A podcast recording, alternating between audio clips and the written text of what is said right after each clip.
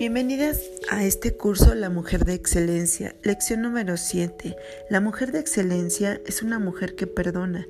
Esta lección se divide en cinco momentos. Número 1. ¿Por qué perdonar? El Padre nuestro dice, y perdónanos como también nosotros perdonamos a los que nos ofenden.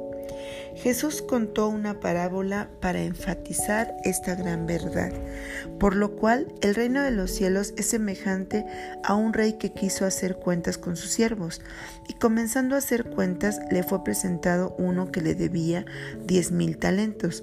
A este, como no pudo pagar, ordenó su señor venderle y su mujer e hijos y todo lo que tenía para que le pagase la deuda. Entonces aquel siervo postrado le suplicaba diciendo, Señor, ten paciencia conmigo y yo te lo pagaré. El señor de aquel siervo, movido a misericordia, le soltó y le perdonó la deuda. Pero saliendo aquel siervo, halló uno de sus consiervos que le debía cien denarios y haciendo de él le ahogaba diciendo, Págame todo lo que me debes. Entonces su consiervo, postrándose a sus pies, le rogaba diciendo, Ten paciencia conmigo y yo te lo pagaré todo. Mas él no quiso, sino fue y le echó a la cárcel hasta que le pagase la deuda. Viendo sus consiervos lo que pasaba, se entristecieron mucho y se fueron y refirieron a su señor todo lo que le había pasado. Entonces, llamándole a su señor, le dijo, Siervo malvado, toda aquella deuda que te perdoné porque me rogaste, ¿No debías tú también tener misericordia con tu consiervo como yo tuve misericordia de ti? Entonces su señor enojado le entregó a los verdugos hasta que le pagase todo lo que le debía. Así también mi Padre Celestial hará con vosotros, si no perdonas de todo tu corazón a cada uno a su hermano sus ofensas. Esto está en Mateo 18, 23 al 35. Esta parábola se refiere a toda persona que no perdona. Así como Dios nos perdonó, Él espera que nosotros perdonemos. Si no perdonamos, seremos atormentadas por los verdugos. Pero ¿cuáles son esos verdugos? Esos verdugos pueden ser una enfermedad, temor, depresión, ansiedad o culpabilidad.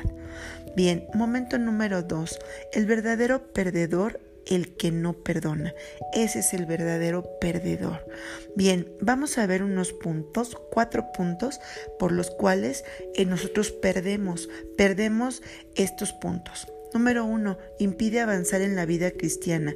Cuando alguien nos hiere, nuestra tendencia es reaccionar en la carne y así respondemos. Queremos tomar represalias o entonces empezamos a hablar mal de ellos. Número 2. Perjudica a otras relaciones. El resentimiento se nota a menudo en las relaciones matrimoniales. Es común que los problemas matrimoniales se originen en la hostilidad que han sentido desde la niñez en contra de uno o ambos de padres. 3. Es un veneno. Este se esparce por todas las facetas de su personalidad, provocando la muerte espiritual, emocional y en ocasiones físicas. Mirad bien, no sea que alguno deje de alcanzar la gracia de Dios, que brotando alguna raíz de amargura os estorbe y por ella muchos sean contaminados. Esto está en Hebreos 12:15. Número 4. Los médicos afirman que la raíz de algunas enfermedades es el rencor. Abundan muchos testimonios de personas que pagaron el precio en sus propios cuerpos como úlceras y otras enfermedades físicas y o emocionales por guardar rencor. Momento número 3. ¿Cómo perdonar?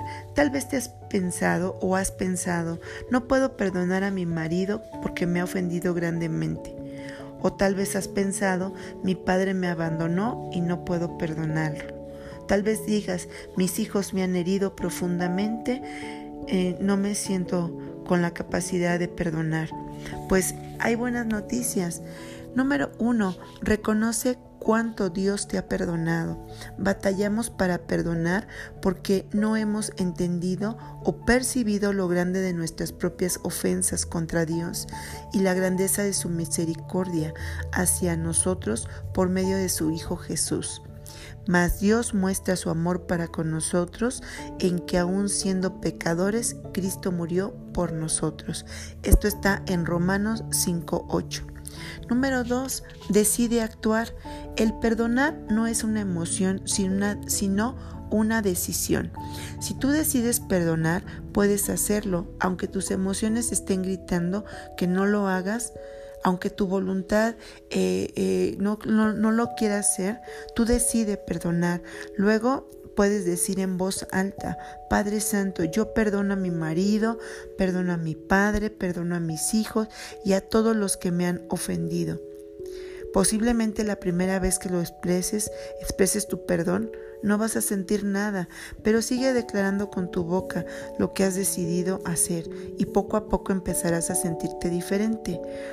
Bien, algunas dicen que no pueden perdonar, pero en realidad lo que están diciendo es que no quieren perdonar. Una esposa puede decir, no puedo perdonar a mi marido porque él me ha destruido durante toda mi vida. La verdad es que sí. Si esta señora decidiera, o si este es nuestro pensamiento, decidiéramos perdonar, la amargura en este caso los 15 años que vienen sería deshecha y sería muy fácil perdonar. Yo pienso que con la ayuda de Dios debemos de perdonar. El Señor nunca nos va a mandar a hacer algo que es imposible. Si tú estás batallando por alcanzar la victoria total en cuanto a perdonar a alguien, pídele a Dios que Él te dé el poder para hacerlo. Cuarto momento, algunos mitos que las personas piensan en cuanto a perdonar. Número uno, piensan que es una señal de debilidad. Piensan que eh, en vez de ser una señal de debilidad, al contrario, creo yo que es una señal de madurez. Alguien ha dicho que la madurez se muestra en la disposición de perdonar una ofensa más grande que la suya propia. Por ejemplo, es señal de madurez cuando una esposa está dispuesta a perdonar el adulterio del marido cuando ella nunca ha sido culpable de tal cosa. Número dos, implica que la persona tenía la razón. De ninguna manera, muchas personas piensan que si perdonan es porque la otra persona tiene la razón. Pues de ninguna manera. Esto implica que la persona tenía razón o que estaba justificada. No es así, simplemente es una decisión de perdonar porque Dios le ha perdonado de todas sus ofensas.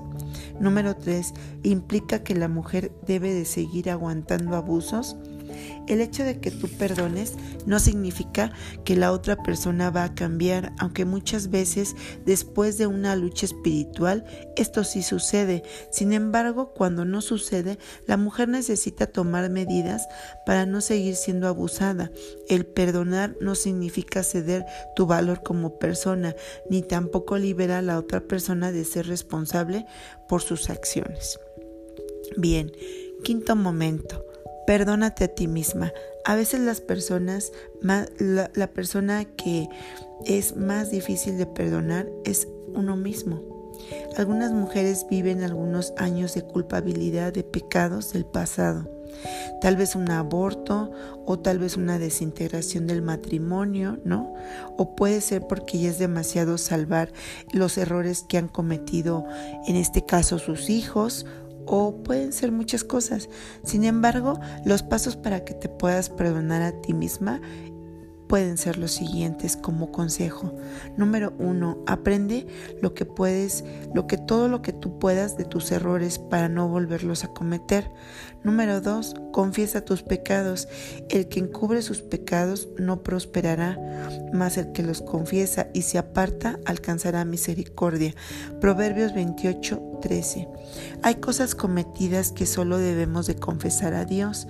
Por ejemplo, si te has sentido enamorada alguien, puede ser alguien que se ha casado o puede ser que a lo mejor eh, tengas algo en lo profundo de tu corazón que no puedas decirlo, pues dices, díselo a Dios solamente, no a la persona que has lastimado, puesto puede ser que esa persona no esté lista para perdonarte y puede ser que ella caiga en una raíz de amargura.